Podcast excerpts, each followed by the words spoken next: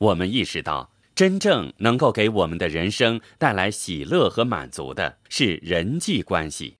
如果你跟家人关系融洽，你的生活就会非常美好，而这正是我们所拥有的。怎样才能建立融洽的关系呢？这需要你投入时间。我们有时间，每天早上起来去做我们想做的事情。我生命里的每一天都充满喜乐。因为我有时间陪伴我的太太谭雅和孩子，做我们想做的一切事情。我们的激情是尽可能帮助更多的人过上这种生活。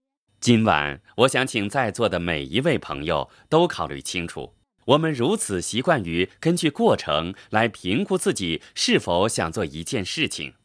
我们问自己这样的问题：我喜欢这个生意吗？我想加入这个生意吗？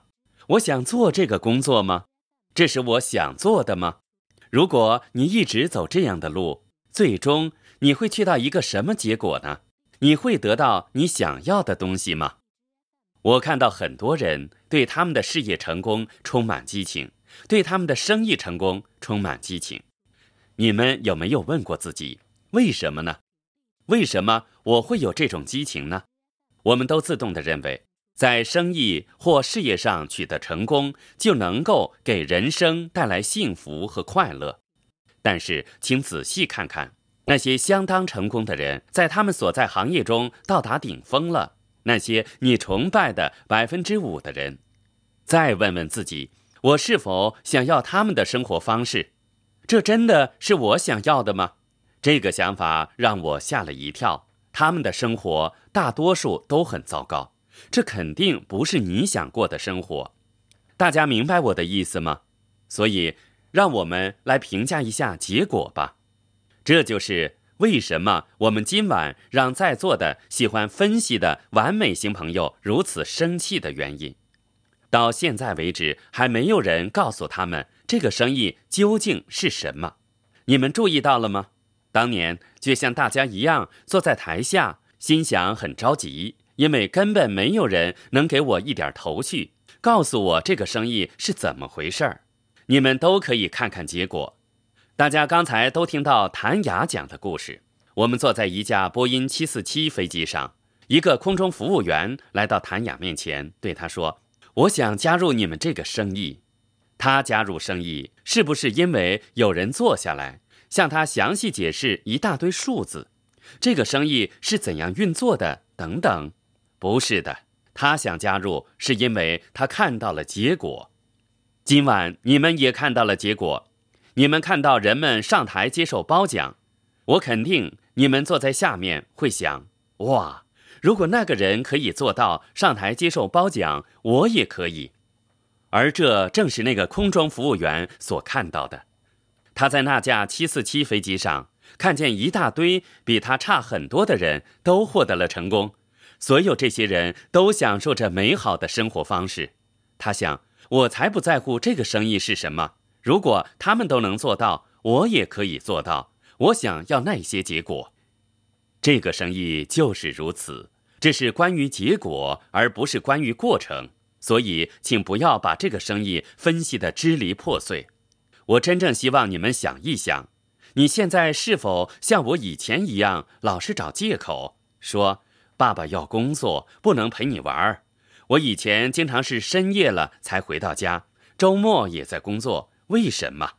因为我必须为家庭提供一个好的生活，我要为做这些事情找个好理由。我们都是这样想的，对吗？如果你发现自己在做这样的事情，为不能陪孩子玩而找各种借口，你就要开始想一想：也许我应该做其他事情了。今晚，我希望大家都同意，我们必须找到一个解决办法。我们已经让各位看到了结果，大家也看到了我们的产品。我希望大家想一下，唯一一个不折不扣的事情是，我们今晚聚会结束以后，一定要对自己说：明年一定要不一样，我的人生一定要变得不同。我不在乎是什么，我不在乎这些人在做什么。但是我一定要让自己的人生变得不同，我想要不同的结果。我们需要写下一些我们想要的，而且绝无商量余地的东西。然后下个星期我们再见面，交流探讨我们应该一起做些什么事情，来取得这个结果。让我们做一个游戏，各位可能会有不同的选择。有人说我可以通过购买地产物业，有人说我可以通过投资股票等等。我希望大家都尝试做一做这个游戏。下个星期见面的时候，我们再来看看哪一条道路是最好的。唯一不可以接受的事情是，下个星期回来的时候说这太难了，因为这样就没戏了。你也不能够说，我尝试过了，我想过了，我打算还是慢慢熬四十年算了。大家明白我的意思吗？我们都一致同意了吗？这是不可接受的，一定会有更好的道路。我们的意见都一致了吗？我希望你们思考一下，为什么这样做如此重要？大家可以想一下，什么东西能够带给你人生中最美好的幸福？对我而言，是人际关系、回忆和经历。这些东西带给我最大的幸福。无论是在事业上到达巅峰，或者拥有最成功的生意，还是结四次婚，都不能给予你最大的幸福。大家同意吗？同样，因为你无暇注意身体，你的健康每况愈下。你也不能得到最大幸福，同意吗？让我们想一想，什么生意或途径才是最理想的，能够给我们结果？我把一些想法写下来，你们也可以写下一些准则，是这样的理想生意需要符合的准则。也许是电脑软件生意，你也许认为你所从事的电脑软件行业能给你带来你想要的结果，或者你想到的任何事情。如果你想到的话。请在会后告诉我，因为我们几乎所有生意都尝试过了，一无所获。在这里，我写下来一些想法。我首先写下来的是，一定有一个更好的途径，肯定有一条路比我现在走得更好。如果我不能得到那些成功人士所拥有的生活方式，而继续走这条路，享受不到那个美好的生活方式，能不能接受呢？不能，一定要有一个更好的途径的。这是最重要的，你不能够下星期回来说对不起，看来我只能听天由命，安于现状了。有没有人愿意听天由命，安于现状呢？谁不想安于现状的？我写下的第二个想法是，这个途径必须是百分百可预测的。我必须很有把握的知道，如果我做了这件事情，就百分百可以得到结果。当我们看到或者听到。一些好的几乎不可能的东西，我们心里都会充满了怀疑。我以前就是这样的，我还以为我是唯一一个怀疑的人。事实上，所有人都会这样。如果你不是这样，你就是不正常的。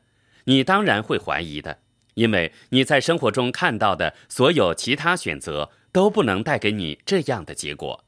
我写下的下一个想法是：这个途径必须是你可以学到的。